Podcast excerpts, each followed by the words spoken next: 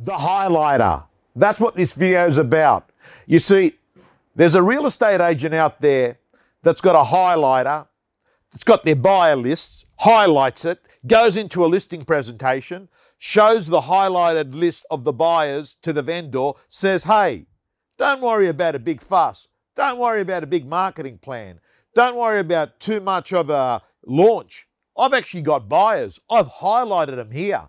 These people are ready, willing, and able. They're cashed up, finance approved. They might buy your property. Here's their name. And the buyer is there sitting in front of the vendor's face. That's seducing to a vendor. Hey, I'm not saying that that's the way you've got to be going about listing real estate, but do you realize maybe you're losing stock at the moment because you've got a highlighter agent in your market that's going in that's got a very seductive story. I personally believe that a property should go to market and you should have all marketing resources available to you because how will you know you've achieved 100% of the potential in the value of the property?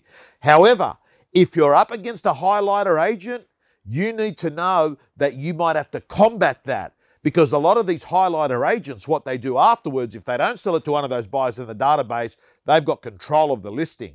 And then they might actually go off and do a campaign afterwards, which says to me that if you're losing listings right now, maybe you need to recheck. Have you got a strategy that creates security and safety to a vendor that is got an agent in the marketplace that's very seductive with a highlighter story?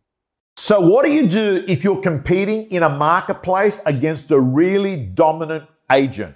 One that's got market share. What if he or she has been there a long time? They've got a lot of properties on the market. They've got this attraction brand about them and they're dominating on, you know, online, print, all the other media. They're really out there. How do you compete against a really strong agent? It's a question I'm asked often. Here's the answer. It's given you a test drive of Real Estate Gym. Let me tell you, if you're a subscriber and a member of the gym, you'll be getting videos from our co-coaches all the time.